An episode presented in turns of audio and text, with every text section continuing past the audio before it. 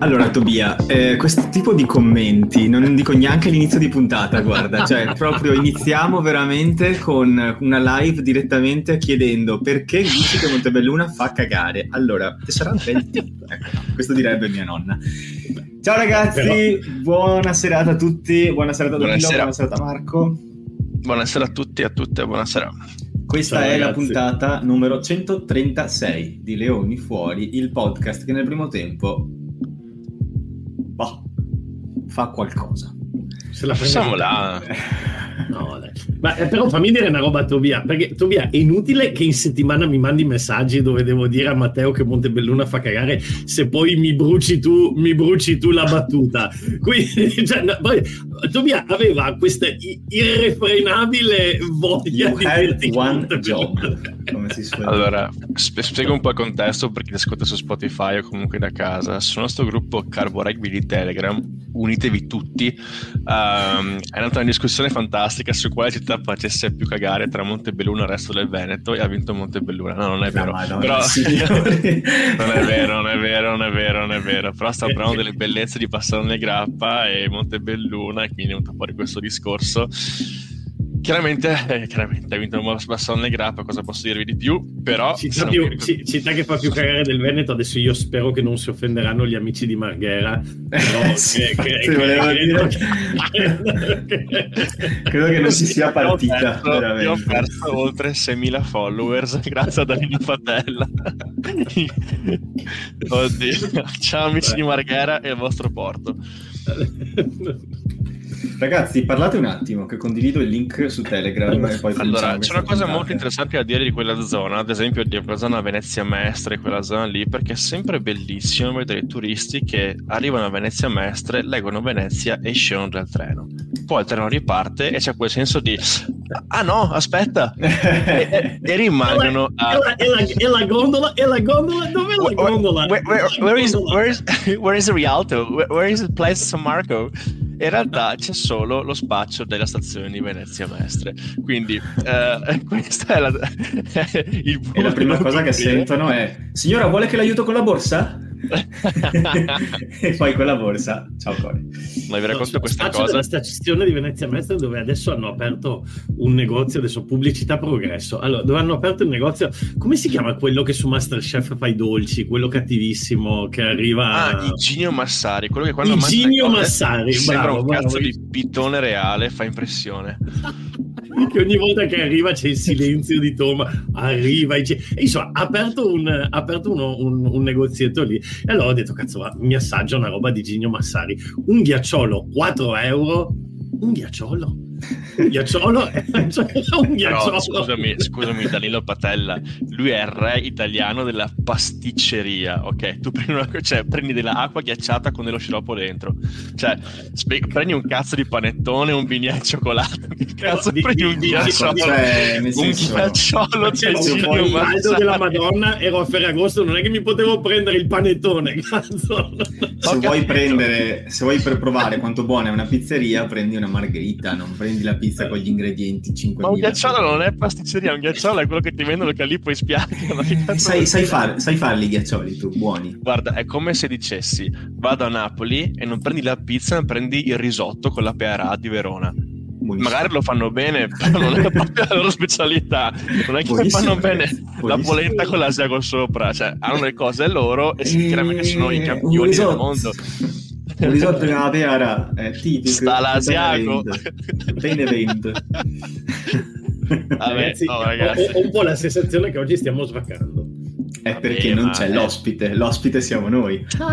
Cioè, no, eh, però tutto questo è chiaramente tutto preparato, come anche Danilo e Marco possono confermare assolutamente, per dimostrare che eh, insomma non c'è tantissimissimo di cui parlare della partita del weekend scorso. Io ho due temi, eh, insomma, però di solito ne ho sei sette, quindi bianco, bianco vorrei, vorrei eh, aggredirli bianco. con calma, perché no, no, sennò... ce n'è da parlare, ce n'è da parlare. Oh, siamo, innanzitutto possiamo dire che siamo imbattuti, è il titolo di questa puntata. Bravo. Finora Finora Anche questo e... è il titolo di questa puntata. Tocchiamo, come dice un caro amico della, delle, della Radio ventiquattro, tocchiamoci a tutti a pelle. Uh, però uh, secondo me possiamo partire, poi Matteo dimmi tu dove vuoi diramare le tue conversazioni, però io partirei da una cosa bellissima che sono i due sold out su due del Monigo, e forse c'è anche il terzo. Tre, que- eh, perché stiamo arrivando che... anche a questo qui. Dicono che ci siamo, siamo già arrivati al terzo, cinque, bravo, con anche le cose internazionali e il discorso challenge, cose varie. Eh, che no, bello, no, cazzo! cinque era perché si conta con gli ultimi due dell'anno scorso, quindi sarebbe il quinto di fila, sarebbe legge. Ah, ok, sì, sì, sì, sì, sì, hai, sì. hai ragione, hai ragione, scusami. Però che bello, cioè, è una risposta secondo me importantissima del pubblico di Treviso e dintorni, chiaramente, poi sponsor, club, cose varie, però comunque... Cioè, se la gente fa fatica a entrare allo stadio, è quasi ora di ampliarlo questo Monigo. E quindi beh, è una risposta eh, importante, sì. E è una gran figata anche per poi l'evento in sé, perché sai, comunque essere in uno stadio pieno per i pub, per, per quello che va a vedere la partita, è tanta roba, cioè è proprio una cosa diversa. Quindi bellissimo, bellissimo, continuiamo così.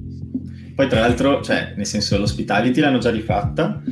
Quando abbiamo intervistato il coach la prima volta e ci ha detto che avevano tolto la casetta, io sono rimasto un po' male, però mi rendo conto che, insomma, se vuoi aggiornare il campo, non il campo, come si dice, l'area dello stadio, qualche sacrificio lo devi fare. Mm, però leggevo e vedevo le foto del nuovo hospitality e sembra effettivamente molto bello. A Caruccio, sì. Tra l'altro gli amici di Spritz and Scrums saranno lì questo weekend, eh, sentiranno il loro episodio, sanno, fanno lì e Parma, e ci diranno e ci manderanno le foto, spero, di, ma le foto, di come le foto, appare. Le foto, le foto comparazione, quindi le foto Monigo, la Franchi? No dai, saremmo gentili, non le faremo così. Il tendone della Franchi. Ma io ti giuro, questa roba qua... Ogni volta ci penso a Evan Ross con gli Stormers l'anno scorso, che dopo la partita contro le Zebre va alla clubhouse del Colorno, non oh. la clubhouse delle Zebre, del Colorno. Sarà perso. E c'è tipo... il selfie di Evan Ross con altri cinque sudafricani con un piatto di costesine alla clubhouse eh, del Colorno. Eh, no, ma perché? Ma perché mio, il, le costesine. Alla Franchi non c'è la clubhouse del Colorno, c'è la, la clubhouse del Rugby Parma. Eh sì, ma loro sono esatto. andati a Colorno. Ah, sono andati fino a Colorno. Ah, vabbè, sì. e, e nella storia taggavano Rugby Colorno ed erano lui e M J Pels, che credo li abbia portati lui, evidentemente, conoscendo sì, la chiaro. zona. E c- cinque bisonti sudafricani che mangiavano costicine alla clubhouse del, del Colorno. Dicono tipo i, i tag dicendo stupendo, cose del genere. Dicono che si mangia molto bene. Io tra l'altro alla clubhouse del Colorno, io tra l'altro volevo lanciare una serie di video dove voglio coinvolgere, credo che Marco. Scusa Dani, scusa, scusa. È tanto presto per la marchetta, eh? No, no, no, no. minuti e cinquantasette No, no, no. Vabbè, allora non, allora non vi dai, dai, no, dai, dai, dai. Volevo lanciare una serie di video dove andare a fare, per esempio, i video dove la gente magna, però fare i, il giro delle clubhouse italiane per valutare il, il cibo delle clubhouse. Delle clubhouse. Semplicemente, eh, una cosa, adesso, adesso mi voglio i miei diritti d'autore, la chiami quattro clubhouse e fai quattro Alessandro Borghese delle clubhouse del, del, d'Italia, e vai in giro e fai quelle scene imbarazzanti in cui tutto diventa in bianco e nero, tutti si fermano e tutti i giri fai mm, qua anche se qualcosa che non va c'è la pasta scotta. Da qua a Maya Solche e terze linee. Poi, poi quel programma è terribile perché quando danno giudizi, eh, cioè, sparano merda sui concorrenti in una maniera incredibile, tipo location, sono in un posto fantastico sul lago, eccetera. Uno, come uno. Come... No, a me fa impazzire no, anche perché l'hanno fatta Bassone Grappa recentemente ed ero in, ecco, un po' così a vedere il, la comandante. È stata veramente bella e ha vinto tra l'altro un, posso dirlo, ha vinto Ottone, che è un ristorante veramente cioè, storico di Bassano. Sto lì anche perché a volte a mangiare si mangia veramente veramente bene. Ma secondo me sì, infatti io questo è per dire, questo è per dire cari amici di Ottone, per favore, cioè sono qua che parlo, parlo di voi spesso, adesso buttiamo su un invitino per i ragazzi della parrocchia di San Giacomo, io sono qua, eh, sapete, però sarebbe figo Dani, sarebbe veramente figo. Ti dico il commento più bello che ho sentito durante un terzo tempo, che ero, ero a Monselice, ero a Monselice no. Quindi amici di Monselice scusatemi, però cioè ci hanno messo forse una mezz'ora a fare sta pasta, che è il classico pentolone tipo da quaranta chili, ok? Arriva a metà della pasta, ci sediamo e il pilone è vicino a me, fa un assaggio, ci guarda, fa i gassò verso il vasetto. Cioè, che vuol dire che ha fatto la pasta in bianco, ha messo il vasetto di sugo e ha fatto così dentro, crudo. E lui era incazzatissimo. Allora, allora, il pilone tu devi trovarmelo e lui ci accompagnerà in questo tour gastronomico, perché, perché uno che fa un commento del genere è uno che ne sa.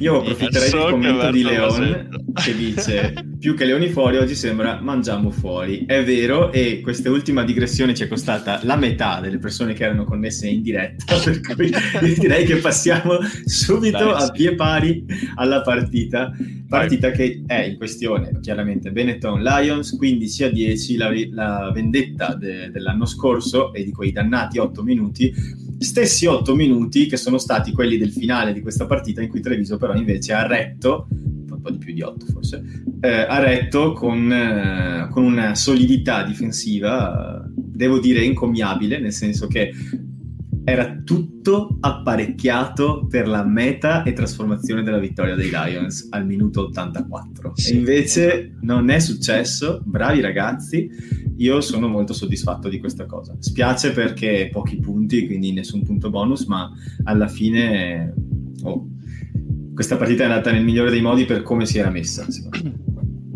Beh, guarda, sono d'accordo. Beh.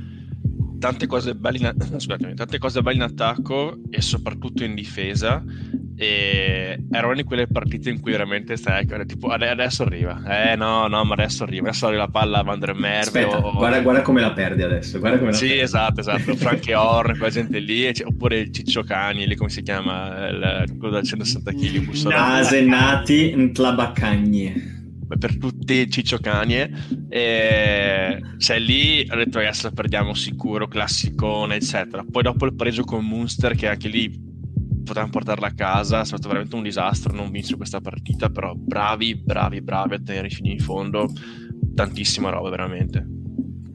Sì. Eh, ragazzi, quello, quell'ultimo multifase forse lo avete già letto, perché lo, lo, è un po' tutta la settimana che lo ripeto, però eh, vediamo chi di voi mi dice quante fasi hanno fatto i Lions.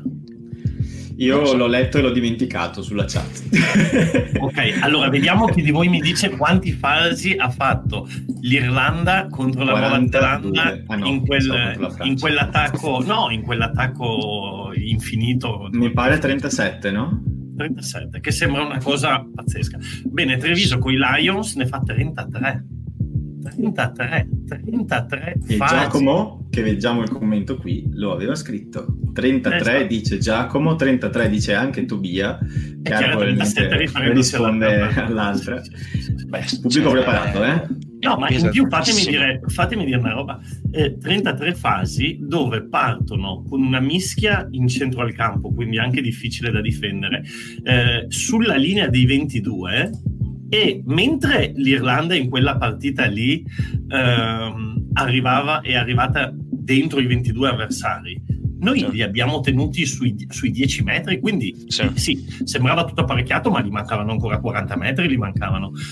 Quindi insomma, eh, veramente io è una delle sequenze difensive del Benetton migliori che abbia mai visto, e sono tipo trentacinque anni che seguo Treviso, quindi, quindi anche di più, quindi la prima volta, quaranta anni, la prima volta sono andato a, a sette anni, quindi quaranta anni che seguo Treviso, ma uh, adesso ce ne saranno state altre, ma una, differ- una, una, una difesa così a inizio stagione, adesso lo so, sono solo tre partite eccetera, però veramente senza i nazionali con qualcuno, dai, qualcuno no, c'è. Okay, beh, aspetta, a proposito dei nazionali, uno che ha fatto una cosa stupenda, passata, non, cioè non con la spesa del pubblico perché c'era un fallo su Reno Smith prima, è Lamor che entra dalla panchina e fa un fetch importantissimo in un momento chiave della partita, e lì veramente ha cambiato un po' l'equilibrio, secondo me. Ha fatto una cosa stupenda e nessuno, nessuno se ne accorge, insomma, che c'era Smith per terra mezzo morto, povero Canfri, che ha preso due fucilate in aria, una lì e una ancora prima, però Lamaro veramente è entrato e ha detto occio mi, in romanesco, in romano, però ha detto occio mi. com'è che si dice in romano? Beh, romano, roman... romano romanesco, romano. No, romanesco, vabbè, hai capito? Sì. In rumeno, in... secondo me l'ha detto in, ru... in rumeno. Esatto. No, veramente. No, comunque sai, cosa... non so se voi avete mai guardato eh, nella vostra vita gli highlights che pubblica lo U R C, non in generale qualsiasi provider, lo U R C. Guardate, sì. No, perché sì, cioè, sì. Altri, tipo quelli di Premier Sports, quelli di, eh, sì, che sì. carica a volte la F I R, sono meglio, secondo me, di quelli dello U R C, perché, parlo proprio del canale YouTube dello U R C, perché spesso gli highlights che fanno sono tre azioni, poi di colpo il punteggio è quasi alla fine, ti fanno, cioè non si capisce un cazzo, e quindi di solito è difficile che ciò che non è una meta entri negli highlights dello U R C. Quel fetch è entrato negli highlights di U R C perché secondo me chiunque ha realizzato la qualità di quell'azione, no, che è una veramente. cosa che, cioè lo dico, mh, non so come dire, eh, sembra banale dirlo perché se uno segue, segue il rugby comunque sa quanto importanti sono quelle azioni lì, però nel, negli highlights che creano di solito cercano più la spettacolarizzazione, la cosa magari che piace al, al teenager su TikTok e non tanto l'azione che nel rugby conta come un fetch, però era talmente figo che... Cioè... Eh no, sì, tra l'altro... Vai, vai Marco. No, no, continua tu perché è un altro topic, io quindi continuo su questo quadro. No, e tra l'altro sull'Amaro leggevo quello che scriveva anche Chiara, che dice che l'Amaro ha fatto due o tre cose vitali, non solo quella rubata, e sono d'accordissimo, perché ha avuto un impatto in entrata proprio dal punto di vista motivazionale molto importante. Ha fatto tanti placaggi fatti bene nel momento giusto, e quel grillo talpa lì a me è piaciuto tanto, perché se ci pensate l'Amaro non è... Cioè il grillo talpa sì, ne fa, però cosa ne farà? quattro a stagione, cinque, non, non è la sua caratteristica principale. Sì, eh, sì. E forse, dico forse, eh, avere il fatto che adesso inizia a esserci un po' di concorrenza anche a Treviso in terza linea, il fatto che sia partito dalla panchina, poi è stato un impact player perfetto, eh, però eh, Isecor si è preso il suo posticino, Zuliani è lì che scalpita, eh, Ross Vincent in Inghilterra sta facendo molto molto bene, arriva l'allenatore nuovo che oh, sana, sì. deve fare le prime convocazioni, ta ta ta, vedi mai che questo non all'Amaro ma tutti, vedi mai che questo gli dice facciamo quel qualcosina in più. Adesso è ovvio che se l'Amaro mi sente dice Danilo non dire cazzate, non è che faccio questa roba qui per giocare, oh, ma va, fa... no, ti dice. Qualcosa... a volte è qualcosa di subconscio, cioè quando hai un po' il pepe al sedere dici ah no, adesso, questo è, è così sempre, sì. è così così sempre in tutto quanto, dal lavoro allo sport alle relazioni, veramente, dove, dove ti puoi adagiare, dove ti puoi adagiare di solito è il momento in cui magari non performi al massimo. Parlaci della competitività delle relazioni sentimentali. È arrivato il momento della posta del cuore di Matteo. Esatto. Allora, tu, tu dimmi se, tu dimmi se sei fuori, per esempio, con la persona che ti piace, con la tua, con la tua ragazza, anzi, e vedi una persona che ci parla e ti sembra che, ti se, che si stia divertendo molto come con te di solito non si diverte. Tu cosa fai? Uh. Perché fa le non corda, per forza. Danilo? No, no. Ah no, la domanda è per me, cioè, cosa, cosa faccio io? Eh, perché hai chiesto tu di parlare. Beh, giustamente, come insegna eh, la storia... Hai capito il tizio? No, scherzi. Come, come insegna la storia del mondo, dimostro le mie skills, tipo pavoneggiamento totale, per dimostrare la mia superiorità sul campo, quindi faccio la danza del pavone o cose simili per far capire che c'è solo un Marco Saraiotto nella scena. La danza pare... di quella che ci ha inviato via messaggio l'altro giorno. Ma che ragazzi, ero... bianco nero. Eh, no, piccolo disclaimer, sono due giorni con degli amici da Verona qua a Barcellona, uno dei due sommelier e ho tantissima voglia di bere e quindi sono due giorni che stiamo andando avanti a Vinelli e oggi sono un po' ritornato in me stesso, però però stati delle serate interessanti. Comunque no, ma la competitività nelle relazioni, Matte, semplicemente devi fare in modo che ogni giorno, ma cosa, stiamo veramente andando su questo discorso? No, per... no, no, no, no. Beh, puoi chiuderla lì se vuoi. La chiudo lì? La chiudo, la chiudo veramente lì? Il trucco è farla innamorare ogni giorno. Bam!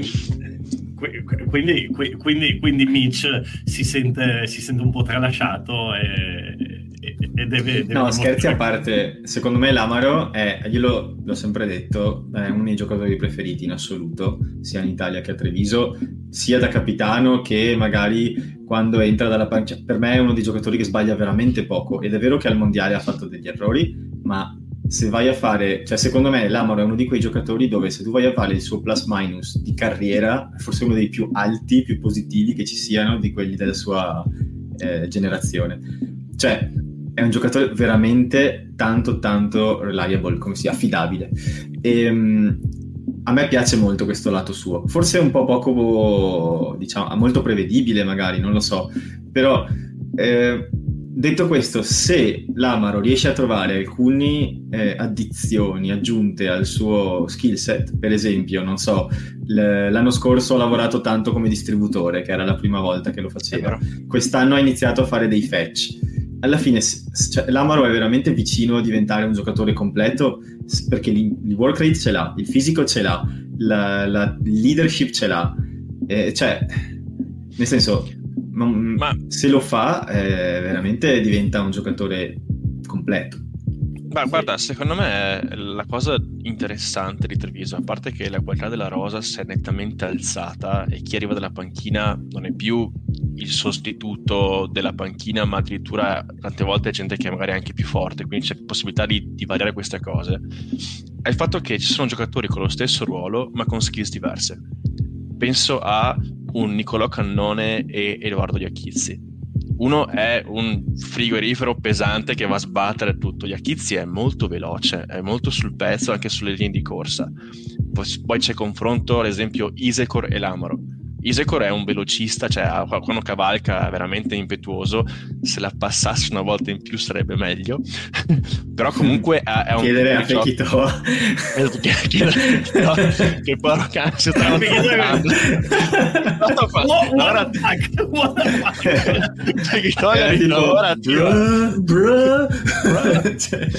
però appunto cioè, era per dire che eh, ci sono giocatori con skills diverse nello stesso ruolo, quindi anche in base alla partita o al momento della partita c'è Bortrami che può dire ok, devo am- ammazzare la partita, metto questo giocatore, ho bisogno di gente che carichi e faccia ball carrier, metto altri giocatori, che è importantissimo ed è una cosa che prima eh, magari non è che non, non avessimo, però adesso è veramente più mar- marcata come cosa, quindi per me eh, cioè veramente il livello si è alzato e mi sta piacendo un sacco il modo in cui le cose stanno verso quella direzione di alzare sempre più la barra. E scusami se salto un attimo su questa conversazione, però mh, secondo me c'è anche un'altra, un'altra cosa importante da discutere, che è quella che solleva qui Giacomo, e lo dico perché io sono molto contrario a questa teoria, teoria secondo la quale Lamaro gioca meglio quando non è capitano. Perché? Perché se è vero che forse Lamaro in quanto individuo gioca meglio quando non ha la responsabilità, d'altronde come tanti, eh, nel momento in cui sei sgravato di altri pensieri magari performi meglio, quanto peggio giocano gli altri quando lui non lo è? Cioè, nel senso, un capitano è mh, io non, non è una domanda provocatoria ovviamente, non è, non l'abbiamo visto molto spesso, però se le doti di leadership di Lamaro sono acclamate da tutti i giocatori della squadra, vuol dire che forse davvero lui è capace di canalizzare mh, i suoi compagni di squadra, di, di metterli in condizione di rendere al meglio mentalmente e fisicamente. Non sto dicendo che sia l'unico in grado di farlo, eh, sia chiaro, però mh, prendi un momento della sua carriera qualsiasi, dai sedici anni in su è stato il capitano di quella squadra, quindi mi sembra abbastanza mh, come si dice, una prova della sua capacità di essere quello che poi alla fine diventa il leader del gruppo. Beh, probabilmente, probabilmente è così. Io vorrei fare solo un piccolissimo punto su un altro giocatore che ha giocato veramente bene contro i Lions, che è Kiki Mendy. Mendy mm. ha giocato bene sia in attacco che in difesa, ha fatto un placcaggio dall'angolo cieco a un certo punto che ha bloccato l'azione dei Lions, che stato, erano vicini al, alla linea di meta, sono tornati dietro dieci metri grazie a quel placcaggio, e in attacco fa sempre le, le sue cose, salta sempre là, è veramente veramente bravo, no, e sta crescendo un sacco. Gli hai tagliato il topic a Matteo in maniera clamorosa. No, vabbè, avevamo, avevamo esaurito, tranquillo. No, beh, no, perché io avevo una cosa che, che, che mi, su questo discorso di Lamaro capitano, volevo dire un attimo una cosa, ossia non dimentichiamoci che Lamaro ha venticinque anni, ossia che non sono pochissimi, ma non sono nemmeno tanti, venticinque anni, soprattutto in Italia, non sono assolutamente tanti, soprattutto per un capitano, ed è capitano del Benetton, da, no, rugbisticamente dicevo, ed è capitano... Ah, okay. del... non capivo, venticinque anni in Italia, se possono più di meno che in Spagna o in Nuova Zelanda, non capivo la... il senso nel... È la stanza dello spirito e del tempo, se sei mai andato all'agenzia delle entrate sai benissimo di cosa sto parlando, no, l'Italia e... è al doppio della velocità. No, e non ci dimentichiamo che la Lamaro ormai è capitano del Benetton da tre o, tre o quattro anni ed è capitano della nazionale da due anni e partito capitano che aveva sette cap. Ossia, uh, Lamaro l'hanno fatto capitano della Benetton con sette cap sulle spalle uh, a ventitré anni. Quindi ci sta anche che quello che diceva Matteo è giusto secondo me per due ragioni, ossia è vero quello che tu dici, ossia che Lamaro è un buon capitano e quindi fa migliorare il resto della squadra magari perdendo qualcosa lui, ci può stare. È anche vero che ehm, quello che, sta in, che si sta investendo oggi per Lamaro capitano potrebbe pagare domani, ossia è normale che ci siano delle situazioni soprattutto a livello nazionale un po' più complicate da gestire per lui, però magari a ventisette, ventotto, ventinove anni sarà un capitano tipo Parisse, per dire che anche lui aveva iniziato da molto molto giovane e, e quindi insomma sta anche andando a scuola di essere capitano, perché essere capitano non è un cavolo facile, eh?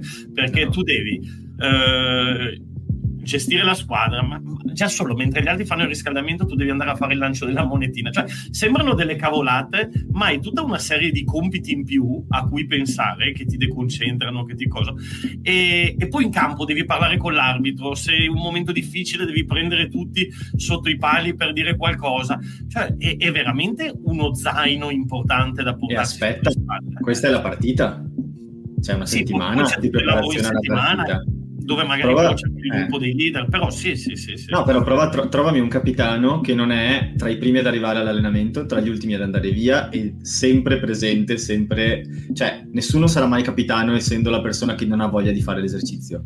Cioè, per forza di co- cioè, il capitano alla fine deve essere quello che quando tu sei stanco e dici basta, poi guardi il capitano e dici cazzo no, devo farlo, devo fare anche questa ripetuta, perché il capitano è già partito. Cioè... È, è estenuante, è una cosa difficile a qualsiasi livello. A qualsiasi... No, bravo, a qualsiasi livello, perché a livello più basso non c'è il discorso tutto questo di alto livello, però c'è eh, Tony, chiama Beppi, Mario e domande perché non sono venuti all'allenamento. Eh, no? tipo, eh, vai, creare gruppo, creare... Cioè, organizza la fine... grigliata, organizza la grigliata venerdì pomeriggio, eccetera, eccetera. Esatto, sono tutte cose che quando dicevo prima quanto peggio giocherebbero gli altri senza, non è che dici, non dico in una partita, e, cioè l'effetto non è solo relativo a mettere o togliere la mano da una partita, ma anche nella settimana di preparazione, da, cioè un giocatore esemplare crea una squadra esemplare, secondo me. Beh, poi perché dà un orgoglio essere capitano, però insomma è anche e il, il, il classico on- onore onere, no? Mm-hmm. Mm-hmm. E prenderei un attimo un commento per cominciare a, a snocciolare un altro tema che mi ero segnato, tra l'altro anche io sono contento che sia già uscito nei commenti. Eh, metto il commento più provocatorio, anche se non è un commento che condivido al cento per cento, e cioè quello di Mauro che dice Pettinelli in caduta libera, e cioè quando giocherà Pettinelli, sta giocando, se... eh, farei rispondere a Danilo, al fangirl numero uno di Giovanni Pettinelli. E anche fai fangirl. Vedere quel tatuaggio, Danilo, fai vedere fangirl. Quel tatuaggio sulla chiappa.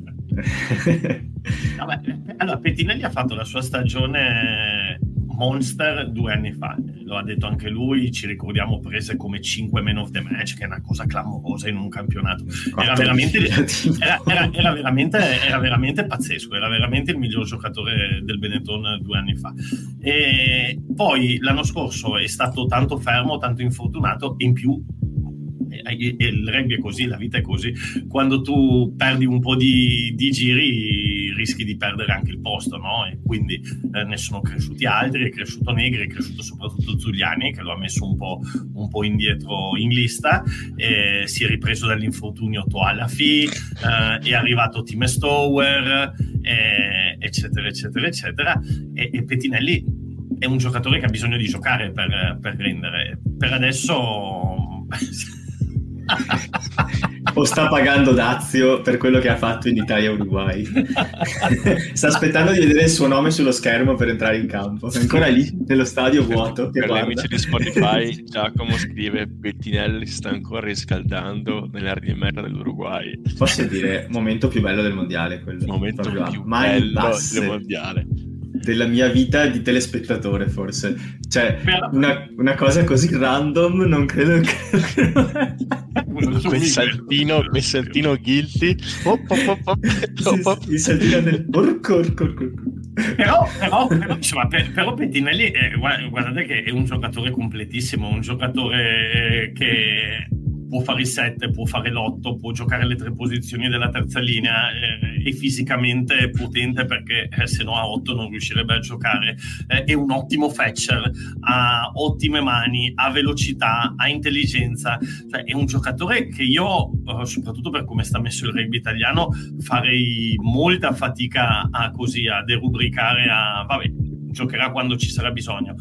Um, il problema è che è sempre difficile trovare quel famoso equilibrio tra dare minuti a tutti, uh, mantenere la profondità e creare la coesione di squadra, perché coesione di squadra vuol dire che devono giocare spesso gli stessi assieme, uh, dare minuti a tutti vuol dire che devono, vuol dire che devono fare tanto turnover, e quindi e avere profondità ne devi avere tanti, quindi coesione e profondità vuol dire che c'è tanti che non giocano, ehm, profondità e turnover vuol dire che ne paga la coesione, e lì è la bravura dell'allenatore di trovare il, la ricetta giusta al netto degli infortuni. Detto proprio quello che hai detto tu, sono d'accordissimo. Alla fine, se ci pensi, l'anno scorso eh, Bortolami ha ragionato molto in cicli di tre partite e adesso ne abbiamo giocate tre. Sono abbastanza sicuro che le prossime tre partite, tre quattro, ci sarà un gruppo simile, ma due o tre interpreti magari cambieranno, darà riposo a qualcuno.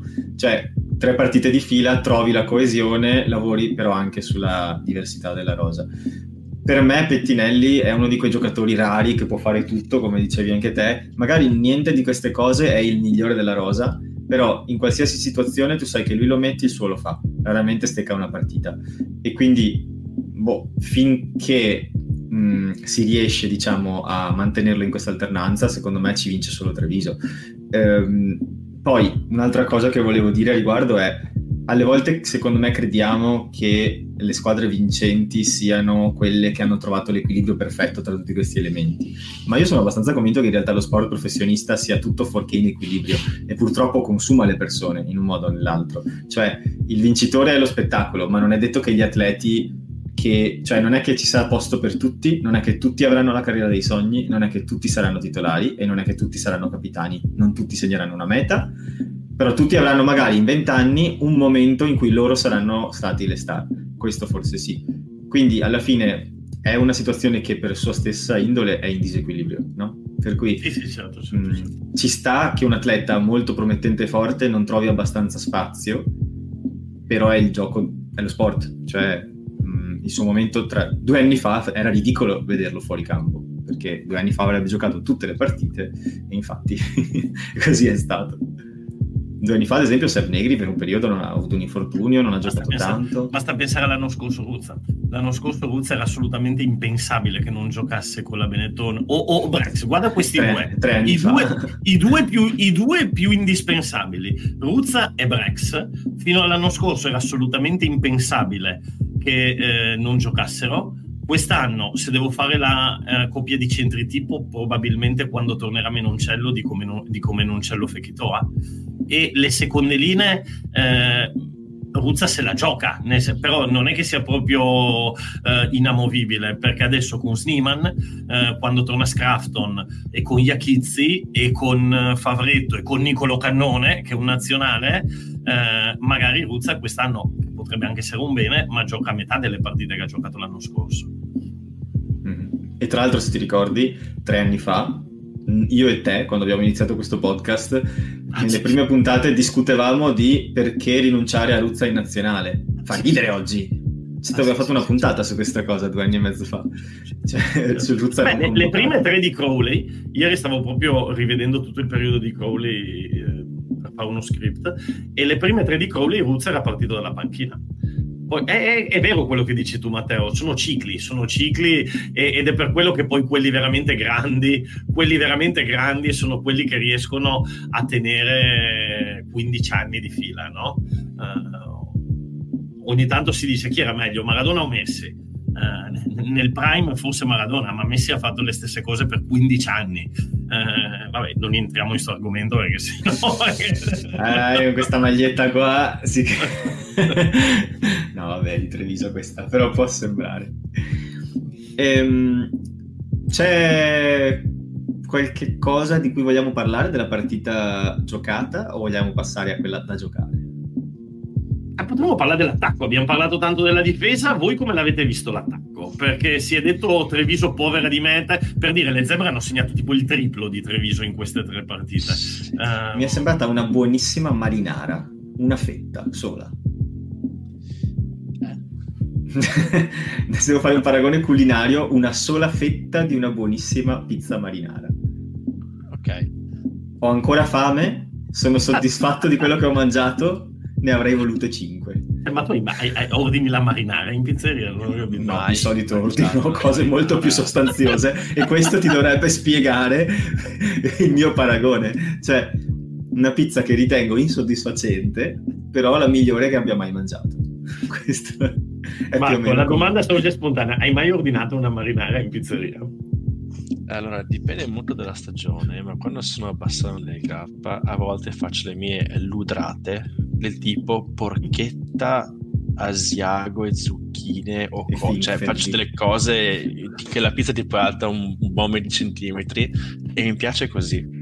Però tor- torniamo, usciamo da questa metafora altissima che ha lanciato Matteo, per favore. Uh, le Zebre fanno più mete, sì, ma non sanno difendere, quindi aspettiamo. Sì, sì, ancora... no, no, perché le Zebre sono meglio, però diciamo no. che si dice che l'attacco di Treviso sia un po' scarno per adesso. Io non sono d'accordo al cento per cento, però chiedevo prima a voi. Però a settanta no, un po' sì, insomma. Boh, ragazzi, cioè, preferisco avere un attacco un pochino scarno e poter a casa le partite che perderle tutte da un e mezzo, sinceramente. Però, eh, ups, ma quello che dico io è che in attacco Treviso sta facendo cose diverse, ad esempio. Intanto c'è Uren, che secondo me per adesso è il gioiello di Pavanello per quest'anno, perché è un giocatore veramente bravo. Cioè dirige l'orchestra, è veramente bravo. Quello che ho visto contro i Lions e anche contro Munster in realtà è che Drago a dodici viene usato anche come ball carrier, che prima non lo faceva, e quindi è una cosa anche nuova per lui, e però dà più opzioni. E secondo me varia tanto il gioco se gioca Umaga o Albornoz a dieci. E c'è più fantasia, c'è più creatività, un pochino di più con Albornoz, sinceramente, almeno per quello che vedo io, eh. Però non so, cioè, vedo, vedo, vedo un pochino di, di, di differenza in questo senso. Bravo Umaga però a trovare quel passaggio lob un po' così per Mandy per quando ha fatto la meta. E attacco, vediamo, contate comunque che manca ancora nazionali, poi c'è anche Brex, Brex in attacco, anche lui è fondamentale su alcune strutture di gioco, quindi Menoncello non c'è, quindi secondo me c'è un po' da mischiare bene la pasta per arrivare a fare quelle cose tipo appunto i lupi dietro che facciamo anche l'anno scorso. Però secondo me per adesso, ragazzi, tre partite, tre, due vittorie, un pareggio contro i campioni in carica, io... pareggio che puzza di vittoria. Bravo, pare, pareggio che puzza di, però comunque per adesso va tutto benissimo. Sì. Tra l'altro, allora, innanzitutto devo fare i complimenti a Marco perché questa volta non solo ha visto la partita, ma, ma, ma è proprio preparato, si ricorda. Ma è riuscito a fare una frase di più di cinque fasi. senza, senza, un multifrase. Un multifrase senza mangiarmi le parole, spero, poi chiaramente mi risentirò, però io ho questo problema che in italiano mi mangio le parole, quindi ho, scusatemi. Però le partite le guardo tutte, Danilo, non rompere le balote. Allora, eh, sono d'accordo, sono d'accordo con quello che ha detto Marco, sono d'accordo anche nei, nei gesti tecnici, cioè ad esempio quel, eh, quel passaggio Palombella di, di di Umaga è veramente bello perché fa la finta, ed è anche bello avere la doppia opzione lì di avere Albornoz o o Umaga, quando non funziona uno funziona l'altro, eh, e, e perché la prima ce l'ha risolta Albornoz con Umaga che stava facendo un po' fatica, questa ce l'ha risolta Umaga con Albornoz che stava facendo un po' fatica, quindi, qui, quindi va benissimo così. Il, um, a me è piaciuta molto la, la meta che ha fatto Treviso, perché si è visto che era una meta preparata e studiata, perché lancio da rimessa laterale, eh, vanno lato lato, fanno una finta, tornano dietro, eh, e poi tornano velocissimi dall'altro lato dove c'erano ancora gli avanti che avevano fatto la rimessa laterale, e quindi spostano Fekitoa in quel canale lì, si creano ovviamente dei mismatch di rapidità, e, e Fekitoa è molto bravo a raddrizzare, e là dico quanto può essere importante eh, Fekitoa per l'attacco di Treviso. Io sono molto soddisfatto delle prime due, due giornate di Fekitoa, sia in attacco che in difesa, soprattutto credo che ci sia ancora tetto, che ci sia ancora margine, quindi potremo vedere ancora un Fekitoa ancora meglio, però insomma è arrivato secondo me veramente facendo fare quelle cose. Faccio un esempio, quella raddrizzata che fa sulla meta Fekitoa non è scontato che te la faccia un Menoncello, te la faccia uno Zanon che pur sta giocando bene, eh, cioè, o, o, te la faccia anche, o te la faccia anche un Pippo Drago, cioè con sembra quel timing, vita. Quella raddrizzata con quel timing, andare a prendere il, poi proporsi come primo sostegno, cioè vedo un Fekitoa veramente sul pezzo, e, e mi fa piacere. Io però voglio sollevare un dato di cui mi sono appena reso conto in questo momento, e cioè che di Da, dall'inizio della stagione fino ad adesso, tre partite, eh, Treviso ha avuto quindici situazioni di gioco in cui ha creato dei punti, per cui calci, mette, trasformazioni, e di queste quindici solo una è stata compiuta da un atleta che azzurro, azzurrabile, equiparato, oriundo che sia, che può giocare per l'Italia. E questa cosa mi ha un po' colpito, perché mi sto rendendo conto che i nostri finisher quest'anno sembrano essere tutti atleti non effettivamente del giro della nazionale italiana, almeno finora, chiaramente, però sono atleti, Albornoz, Fekitoa, Mendy, eh, Rhino Smith, che non usciranno dal campo probabilmente, forse Mendy, però cioè, sono atleti titolari, non sono riserve che giocano ora, per cui mi chiedevo secondo voi chi potrebbe essere degli atleti azzurri invece che quest'anno potrebbe prendersi un po' lo scettro del finisher azzurro in Treviso. Di Treviso finisher o in generale, cioè non tanto finisher per forza, ma c'è cioè persona che, che effettivamente contribuisce con dei punti, perché Lucchesi ha fatto una meta e finora è l'unico. eh, io prima, prima che tu dicessi Treviso è solo della nazionale, la persona che ho in testa è eh, Gesi Simone delle Zebre, perché secondo me lui, al momento è il finisher più forte che vivo in Italia. Ricordo che ha fatto dieci mete in università l'anno scorso e ne ha già fatte quattro quest'anno in tre partite, quattro, tre partite. Cioè lui a palla in mano su quella zona del campo lì che dà un, un metro in più è il finisher più bravo a mio parere che ha un'Italia in questo momento. Il problema è che deve imparare alla scuola Padovani a eh, difendere, prese aeree, cose varie. Lui e Pani, aggiungerei. Perché... Lui e Pani, bravo. Però eh, come bella finisher, cintura di buchi là dietro. Okay. Come, come finisher secondo me lui è letale, veramente veramente bravo. Per quanto riguarda Treviso, eh, io faccio fatica a trovare un italiano o azzurrabile che abbia quel tipo di caratteristiche, sinceramente. Quello che vedo più sul pezzo quando tornerà è Menoncello, per il fatto che lui è in grado di rompere la difesa, l'ha già fatto più volte anche con, anche con la nazionale, e appunto puntare la banderina, o comunque riesce ad andare oltre. E per quanto riguarda invece la mischia, quello che può fare una cosa simile è Lorenzo Cannone, a mio parere, perché anche nelle partite di sei nazioni ha fatto un paio di, eh, di buchi da solo, ed è, e lui ha le gambe per andare veramente oltre la linea. Quindi questi qua sono i miei due nomi. Se poi devo essere romantico, dico anche Edoardo Iachizzi, perché ha fatto vedere una cavalcata imperiale galoppata incredibile contro, contro Munster, e l'ha messo innamorato. No, e sono d'accordo, e sono d'accordo con Marco. Sono da, tra l'altro volevo dire una cosa su Gesi, nel senso che Gesi anche a me sta piacendo moltissimo inizio campionato, eh, anche la sua capacità di eh, anche di tenere l'impatto fisico. Nella seconda partita ha rimbalzato un paio di difensori e non te lo aspetti da Gesi. Allora Gesi probabilmente in nazionale è difficile che lo vedremo assieme a Capuozzo, ossia che sono due giocatori abbastanza simili come caratteristiche, ehm, ossia che sono entrambi piccolini, sono entrambi evasivi, eccetera eccetera. E allora Gesi secondo me deve puntare a diventare un'alternativa seria a Capuozzo, cioè Gesi deve diventare il vice Capuozzo, a parer mio, che perché no li può anche provare a soffiare sulla nuca e diventare lui il, il titolare, perché non credo che l'Italia possa permettersi di andare con due giocatori così esili eh, dal primo minuto praticamente contro nessuno. Però Capuozzo mediano di mischia è l'unica cosa. A meno che... però, però Capuozzo secondo me può essere un ottimo riflesso per Gesi di che tipo di giocatore puoi diventare, perché Capuozzo è comunque coraggioso sulle palle alte, anche se poi anche lui fa un po' di fatica al contatto, è un po' come Gesi, cioè non è che si tira indietro, ogni tanto va anche a fare qualche fetch, ehm, al piede Capuozzo tira delle belle pedate, eh, eccetera eccetera. E allora secondo me Capuozzo può essere veramente quel, quello stimolo per Gesi, per guarda il tipo di giocatore che devo diventare. Non so se siete d'accordo. Assolutamente. Guarda, io sono d'accordo. Tra l'altro Gesi ha fatto un fetch importantissimo uh, questo, lo scorso weekend, che non me l'avevo mai visto fare. Ne ha fatto uno veramente importante contro i Bulls, i Bulls giusto. Uh, io l'ho intervistato con Carboregui, c'è un'intervista nostra di Carboregui a Gesi, ed è lui stesso che ci ha detto: so che ci sono alcune cose che devo migliorare, come le prese aeree, la difesa eccetera, quindi è un, è un percorso che sta facendo con i suoi allenatori là, e me l'ha confermato anche lui.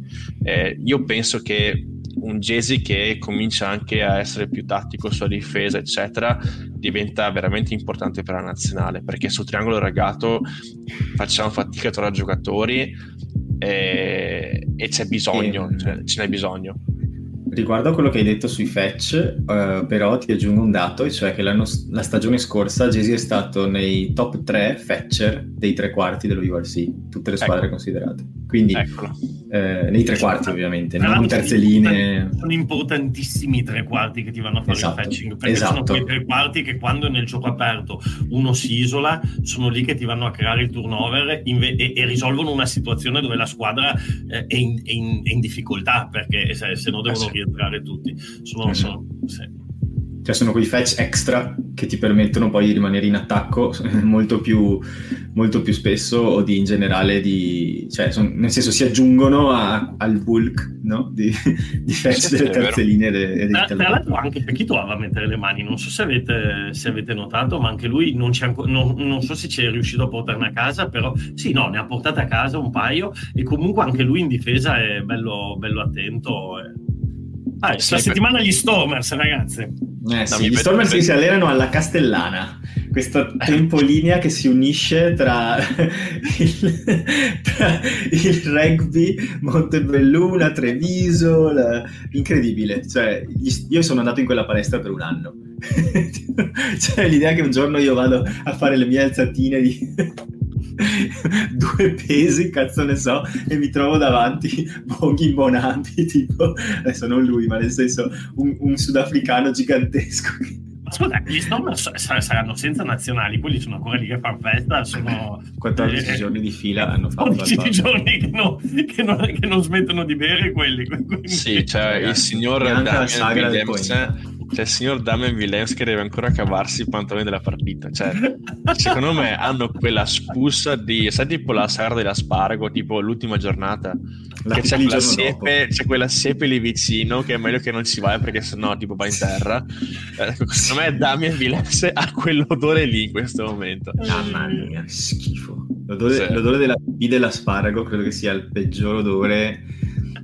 Avete visto, avete visto il momento, il momento in cui Colbe regala un bellissimo momento, regala la medaglia al bambino come aveva fatto Sonny Bill Williams?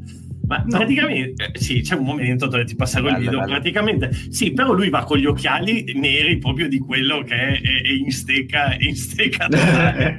Tutti gli altri sono lì che lo guardano, anche loro tutti con gli occhiali neri, lui va lì, ma non è che poi lo abbraccia, no, sì, infatti anche notato si, mette, si leva la medaglia, cioè, e se ne va. Ti racconto, ma questo bambino secondo me l'hanno obbligato No, no, no, me, no. Sai quando questo sei ma... in stecca proprio totale che sì, non sì. ti rendi conto di quello che stai facendo? C'è sto, c'è sto bambino dolcissimo che dice: Cheslin Kolbe, sei il mio eroe, volevo dirti che tu per me sei ispirazione. Tutti, oh, che bello! Kolbe si alza tipo in mega after con l'occhialoni, arriva sul palco, gli mette, la, gli mette, gli mette la, la cazzo di medaglia e se ne va. E tipo il bambino rimane là, tipo, ma ti prego, dammi un abbraccio, Cheslin.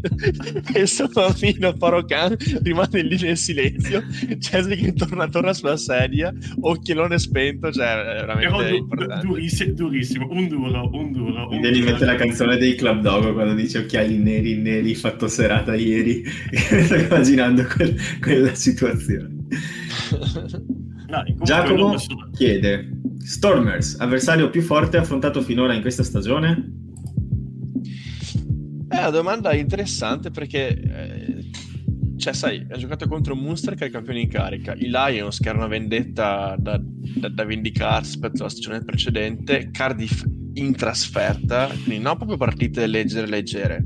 Chiaramente gli Stormers sono tra le squadre sudafricane insieme agli Sharks, secondo me, quelle più forti, e ci va di fortuna che i loro nazionali stiano ancora bevendo duecento birre eh, giù in Sudafrica, quindi Sharks è l'occasione ultimi, eh, quest'anno. Sì, quest'anno sì, per aspetta che tornino i petardi della nazionale, poi vediamo. E secondo me è l'occasione giusta per noi per veramente fare punti. Quindi si è parlato anche sai, di turnover, perché ci sono alcuni giocatori di Treviso che stanno facendo tre partite di fila, tipo Uren, Isekor, Drago, sono fatto tre partite titolari. E quindi secondo me è la grande scelta se fare turnover completo, fare punti invece con le tre partite, oppure dire ok, questa qua è in casa, buttiamo i pezzi grossi perché torneranno appunto giocatori come Ruzza, Brex eccetera, e poi a Glasgow quella lì dopo andiamo a vedere come va. È un po' una scelta che deve fare Bortolami, eh, però è un'occasione ghiotta per noi perché veramente non capiterà di nuovo che per i prossimi quattro anni che Stormers non avrà i nazionali perché ha fatto il mondiale, quindi mm-hmm. piatto ricco. Allora, eh, avversario più duro come, come rosa, probabilmente, come giustamente dicevate anche voi, probabilmente Munster che ha vinto l'anno scorso la Lega, po- potrebbe essere lì, perché poi anche Stormers era arrivato. A... Però come partita, come difficoltà di partita, ehm, la partita dove per esempio nelle quote venivamo dati più in difficoltà è quella in trasferta con Cardiff. Eh, questa veniamo dati... leggermente sfavoriti, veniamo dati, avevo guardato ieri, a due virgola uno, quindi diciamo che una partita dove si prevede che Treviso abbia più o meno il quarantacinque per cento. Però c'è un asso nella manica che abbiamo questa settimana. Dovete sapere che mio figlio Lucas eh, ha un record, scherziamo sempre con Chiara, ha un record invidiabile, ossia lui è andato sette volte a Monigo e ha visto, o forse otto volte con l'ultima, e ha visto otto vittorie, compresa nazionale under venti che batte l'Inghilterra, eh, cioè due volte nazionale chiamate under venti. Chiamate un po' hipster, non scontate, diciamo. Allora, la settimana scorsa ha portato l'amorosa che non gliene fregava niente del rugby e vogliono tornare questa settimana, quindi il talismano c'è, il talismano c'è. Si confermerà il, il record o... Molta responsabilità per Lucas che se ci sta ascoltando facci allo stadio, non cambiare idea all'ultimo hanno detto, secondo hanno detto che hanno già preso i biglietti hanno detto che hanno già preso i biglietti tra l'altro, a parte gli scherzi, quanto è importante per l'entusiasmo vincere. Mi diceva Lucas che appunto il suo amoroso è argentina, no? E gli aveva detto guardiamo la partita dell'Argentina in semifinale assieme mm. e non gli interessava, è andata allo stadio, ha visto, ha visto una vittoria, subito comprato il biglietto della settimana dopo. Cioè i, i cinque sold out non è solo il marketing, è, è anche Lucas, Lucas. e, e, che vincere, e che vincere aiuta, cazzo, cioè, vincere eh, aiuta sì. Cioè, tu vai a vedere le zebre alle tre di pomeriggio col freddo a Parma eh, e, e sono cinquanta partite che perdono, cioè, dice, cosa facciamo settimana prossima? magari andiamo in quello che facciamo tutte le sere, mignolo, cercare di vincere una partita. Ma mare, sai Danilo, alla fine questo ambiente di vittoria, di festa, ti porta a essere contento, quindi secondo me il rito di portare l'amorosa allo stadio per tuo figlio poi porta anche a piaceri oltre partita, quindi è tutto un, un ciclo continuo di cose che si susseguono, quindi per me va benissimo che Luca porti l'amorosa allo stadio, poi fa sempre il numero, va benissimo, se talismano ancora meglio, però sai questo clima di abbiamo vinto, che figata, cosa facciamo adesso, opla, è tutto un uh, è tutto un clima, non voglio pensarci. Eh, che, che idea che gli hai messo in testa, mio, amico mio. Se vinciamo bene, la partita, se vinciamo la partita andiamo, no, a, non c'è più almeno... non c'è più Bortolami che no, fa le promesse, no, anche perché diciamo... non saprei cosa chiederti. No, no, non stavo facendo una promessa, stavo facendo i conti con la classifica davanti. Ah, sì, eh, che ha vinto gli Springboks, se no non ce lo toglievamo di più Bortolami. No, dai, ma ora ci sto ascoltando, cazzo. Ciao coach, ciao coach, ci vogliamo, vogliamo bene coach, ci vogliamo bene coach. Eh, no, stavo dicendo, se diciamo la partita abbiamo almeno a quattordici punti, che al momento non ha nessuno, chiaramente qualcuno li avrà eh, alla fine del prossimo weekend, però eh, ci mettiamo una, una buona, buona ipoteca sulla nostra permanenza nei primi otto, diciamo, della, della classifica, perché poi si va a giocare fuori, abbiamo giocato in casa finora, però il punto è devi vincere, no ragazzi, sono serio, devi, devi vincere tutte le partite in casa e qualche in trasferta, se vuoi qualificarti ai playoff. Finora direi che abbiamo steccato con Monster, perché avremmo dovuto vincere quella partita, quindi questa, che sulla carta è più difficile, bisognerebbe provare a colmare i due punti persi, secondo me. No, hai ragione, la cosa che a me fa un po' paura di quest'annata qua, di questa stagione, è che anche le zebre alla fine sono rinforzate, e quindi il derby dell'anno scorso che abbiamo vinto, non dico facilmente, però comunque abbiamo vinto bene, non è così scontato che riusciamo a portarli a casa quest'anno qua, e quindi ci saranno belle battaglie a derby secondo me questa, questa mm-hmm. volta, e vediamo come va. Poi chiaramente il discorso trasferta è importantissimo, e con Cardiff è stata veramente una gioia incredibile, anche perché quel coso lì di Umaga è stato inter- pazzesco. Ci sono partite che dobbiamo puntare a vincere, e secondo me sono quelle contro le gallesi, tipo Dragons, tipo oh, come si chiamano, gli Scarlets, che hanno preso centocinquanta punti in due partite, se non sbaglio, nelle prime due. Eh, sono partite che possiamo vincere in trasferta, e secondo me, anche Bortolami lo saprà sicuramente, sono quelle in cui dobbiamo andarla a martellare. Sì, sì, sì, però io andrei veramente calmo il nove novembre, dopo tre partite, eh, a iniziare a parlare di playoff, non playoff, perché fiori manca. Sono quattordici finali adesso. Sono quattordici, perché, perché se iniziamo il nove novembre, cioè... Sì, sì. No, hai ragione, però quello che voglio dire è dobbiamo provarci a tutti i costi, dobbiamo smetterla di vedere le, certe partite come impossibili, e dobbiamo provarci sempre.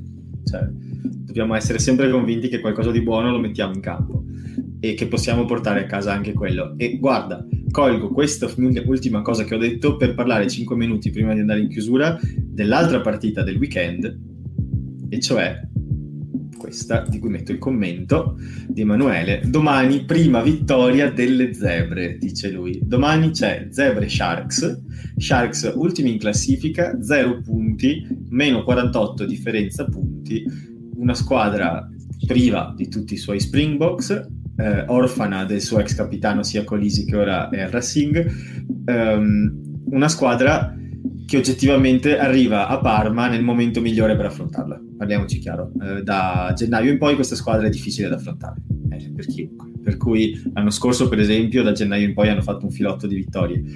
Le zebre s- seriamente dovrebbero provare a vincere domani con l'idea che ce la possono fare, non con l'idea del facciamo l'impresa, ma del, con l'idea del possiamo effettivamente giocarci delle nostre chance. Voi cosa ne pensate?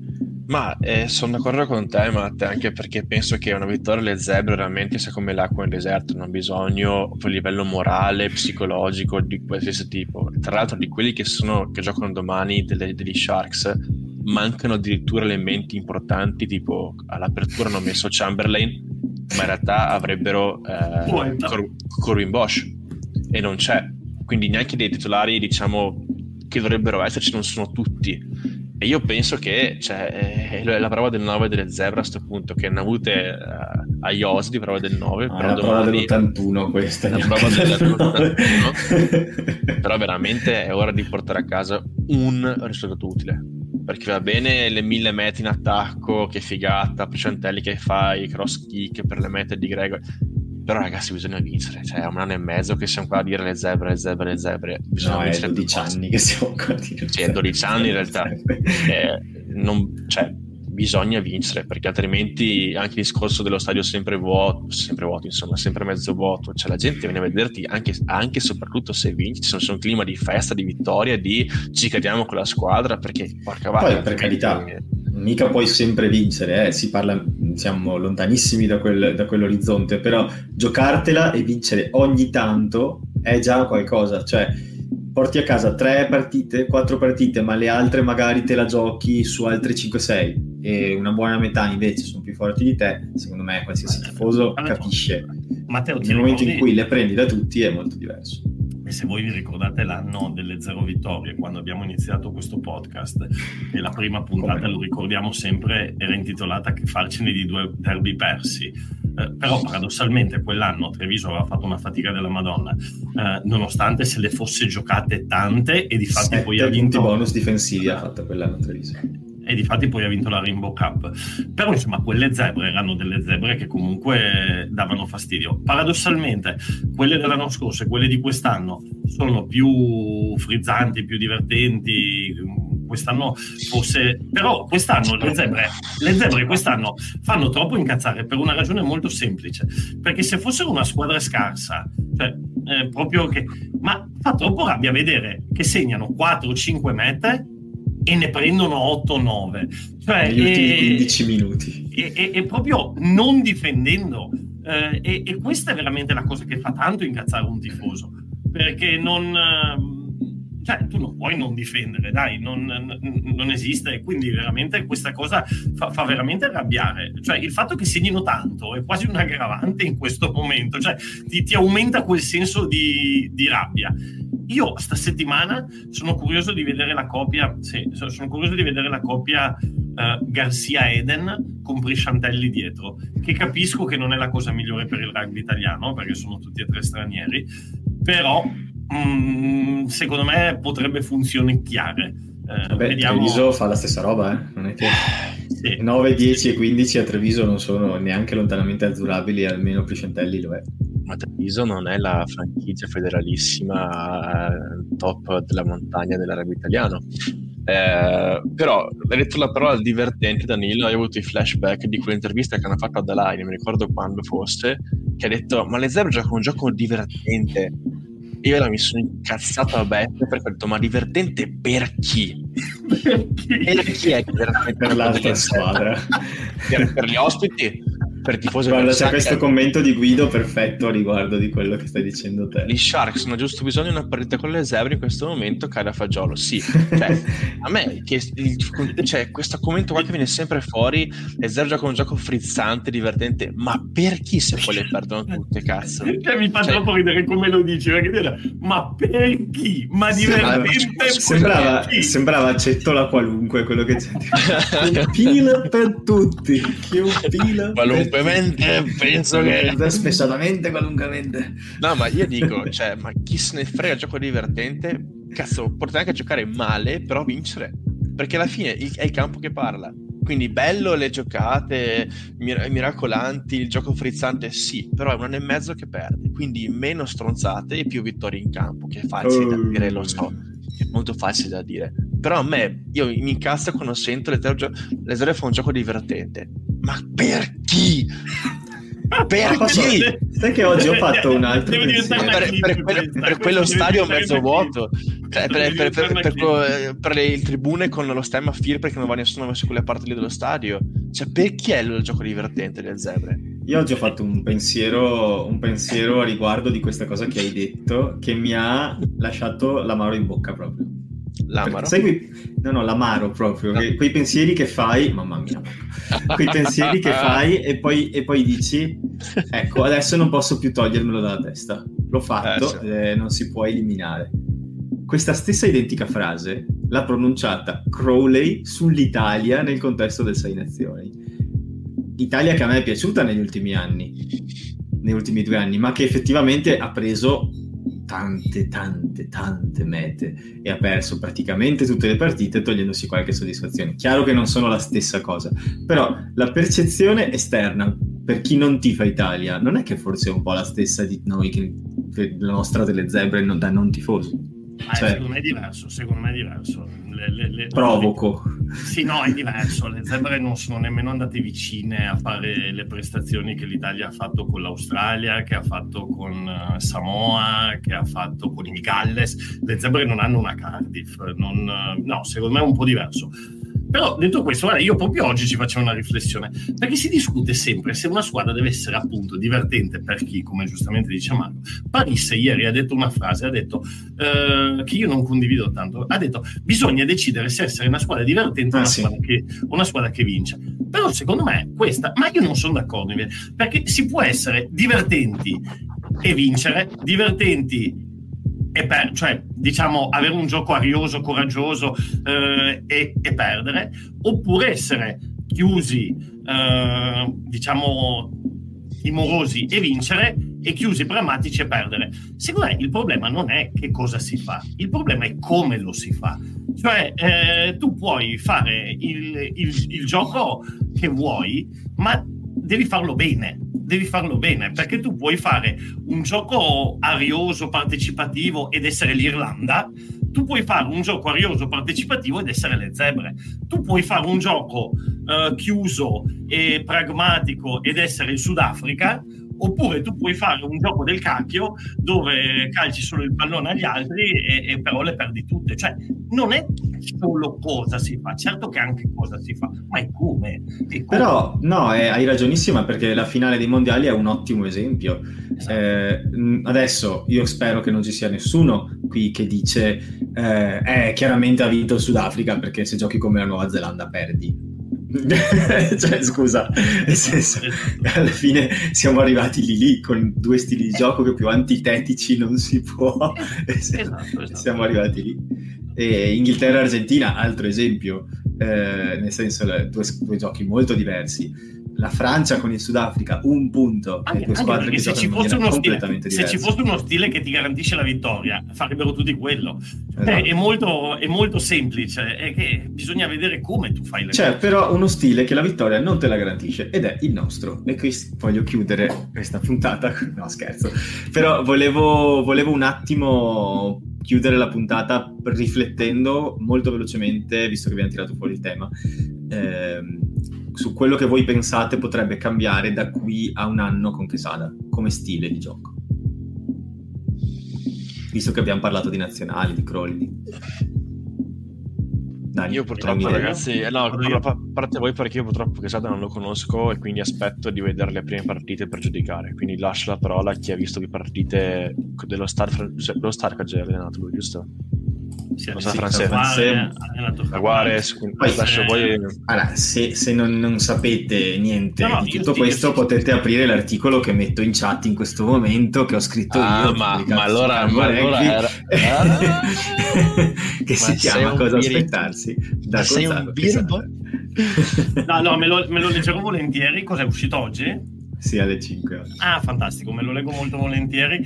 Eh, io ti dico, credo due cose sicuramente, eh, ossia verrà messo un focus sulla difesa, però questo non è che non venisse messo con Kieran Crowley. Eh, si lavorerà probabilmente più sul breakdown. Lui ha parlato di, eh, ha proprio nominato il problema, ossia che i portatori di pallone vanno a terra troppo velocemente, quindi c'è tutto un lavoro che tra l'altro l'Argentina fa molto, sia a quindici che a sette, di lottare nel breakdown per restare in piedi, perché si dice sempre il sostegno arriva in ritardo, spesso e volentieri non è il sostegno che arriva in ritardo, è il portatore di pallone che non riesce a dare quel secondo in più al sostegno per arrivare, quindi mm-hmm. è un'ottima lì. Osservazione questa qua.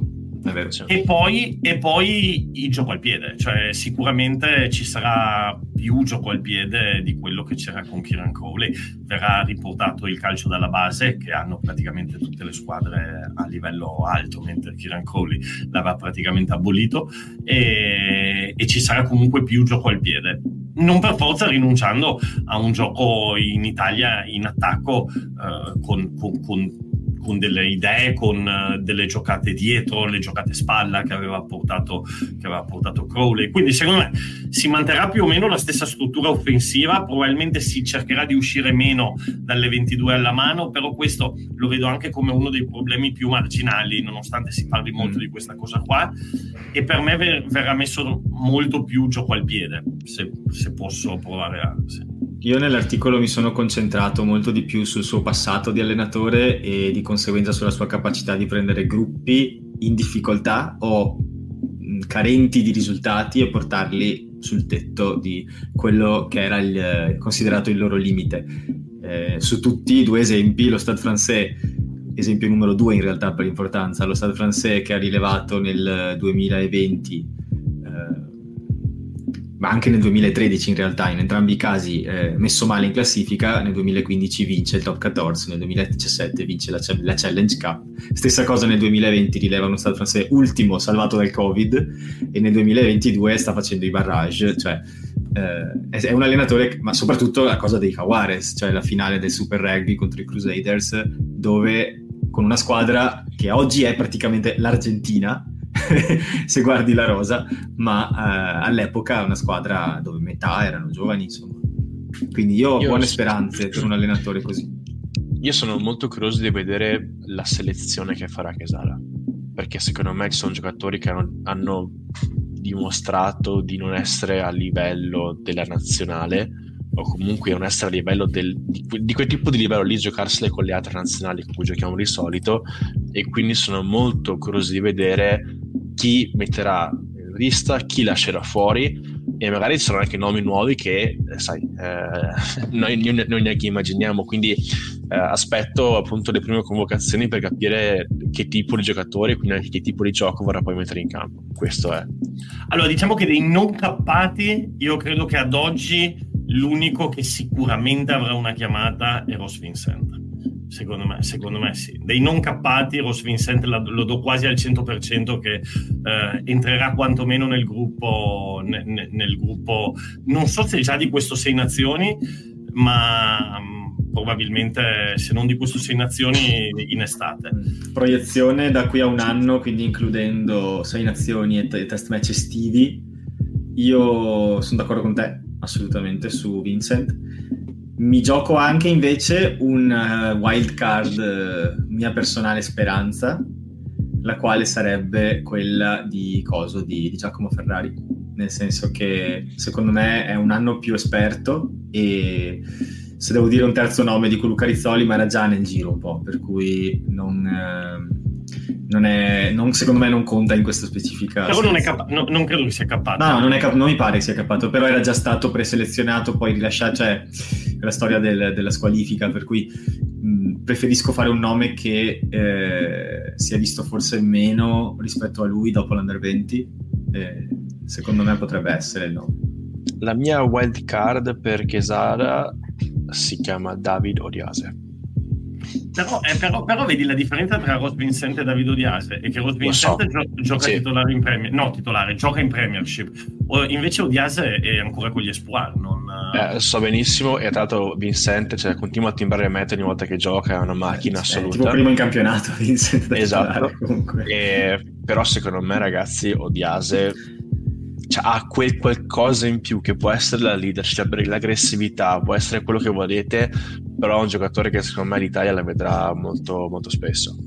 Sì. E qua Giulio dice, anzi invece parla di, di May, di François Carlo May. No, allora, allora se si parla nel medio-lungo periodo c'è May, adesso si sta parlando tantissimo dopo la partita dell'Under diciotto di Ragusi, nella live che ho fatto questa settimana Pippo Frati ha detto io scommetto tutto, ha detto mi scommetto la casa su, su Alessandro Ragusi, ha detto, però qua stiamo parlando del medio-lungo, se parliamo del breve, cioè sei, no, no, nazioni, breve, breve. sei nazioni più finestra estiva, io credo che più in là di Ross Vincent potrebbe esserci qualcuno dall'estero, per esempio potrebbe arrivare sta famosa scelta di, di Lainac, per esempio, uh, Beh, cazzo. Non lo so, beh, sì, qualcuno eh, sì, Guido dice spagnolo. Secondo ah, me spagnolo, spagnolo, spagnolo ci sta. Sì, è una buona, sì. una buona scelta, perché effettivamente sta dimostrando tanto con Treviso. E più che altro mi aspetterei che Cesare tiri fuori l'argentino italianizzabile o italianizzato che fa tipo così, occiumi, ne ho uno qua in tasca da, da Buenos Aires che tipo si chiama Marco Rossi. Sì. Eccolo qua. Eh, quei, so, quei nomi italo-argentini esatto. Tipo Mattias Moroni, quei nomi lì. Esatto. Così. Gioca alla o Marco Smoneta. Esatto, sì. Quindi allora, potrebbe io, io, io, Lucio io, io Gonzalez. Per... Io per, per cappare Gazzotti sarei disponibile a offrirgli un posto da titolare già sei nazioni. Lo, non ascoltare, no scherzo, scherzo. Beh, però cosa gioca Gazzotti? Otto. Eh, otto. Otto. Ok. Eh ragazzi, ce ne sono, cioè alla fine siamo un po' ovunque per la nostra storia, quindi se Casada e i suoi scout in giro per il mondo, secondo me tira fuori una wild card che nessuno si aspetta e opla, tira fuori che, la tra l'altro, se posso dire, wild card che lui era al mondiale, dove effettivamente eh, si è fatto conoscere da tutti. No, perché alla fine scherza, gi- scherzavo sull'otto, eh. Cioè io credo che Lorenzo Cannone, seppur Gazzotti, c'è un ruolo dove siamo tranquilli. Guarda, guarda, guarda come si caga in mano Danilo a dire le cose. Guarda là.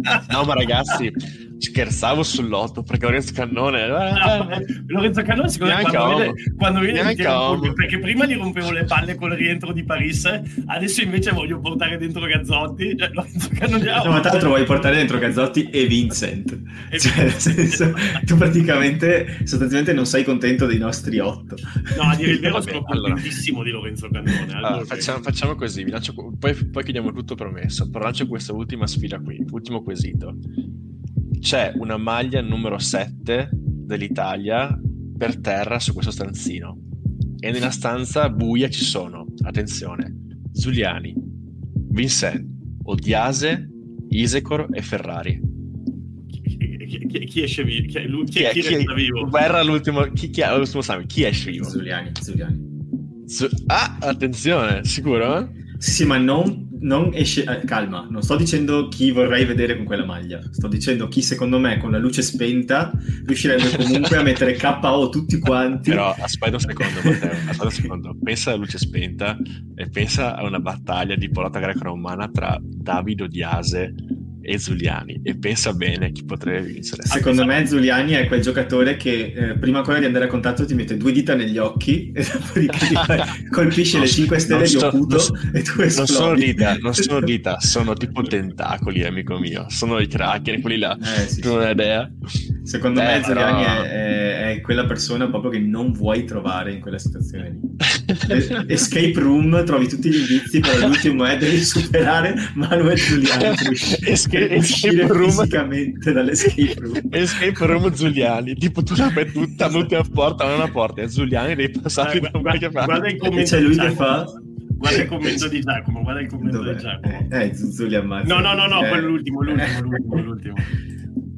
Eh, sì, ricordate di giocare con l'Uruguay. Giacomo, è la nostra immagine del gruppo WhatsApp, ti dico solo esatto. questo. È un gruppo WhatsApp con tutti i content creator de, de, d'Italia, penso, del, del rugby, e l'immagine profilo è Zuliani in quella partita lì. Quindi sì. Noi chiudiamo o andiamo ragazzi. avanti? Meno male che no, non abbiamo niente chi... di cui parlare. Chiudiamo no, perché sento l'odore della cena da sotto la porta. Voglio andare a mangiare. Oggi siamo passati dai consigli sentimentali ai consigli enogastronomici. A... a... Basta, dai. Sì. Quando volete, ragazzi, quando volete, quando volete. Bene. Bene. Ciao a tutti, ciao a chi Beh. ci ha seguiti. Ciao Marco. Seguiteci su Spotify, su eh, Leoniform, no, su stavo andando e dicono una cosa diversa ed era tutte queste cose nei link qua sotto, basta che cliccate wow, wow. la tendina, sono tutti lì, e allo stesso tempo anche su Spotify cliccate su mostra altro, show more, e vedrete tutti i link dove potete cliccare e seguire. Raga, noi vi salutiamo qui, è stato un piacere, ci sentiamo tra una settimana, ciao ciao ciao ciao, baci, ragazzi.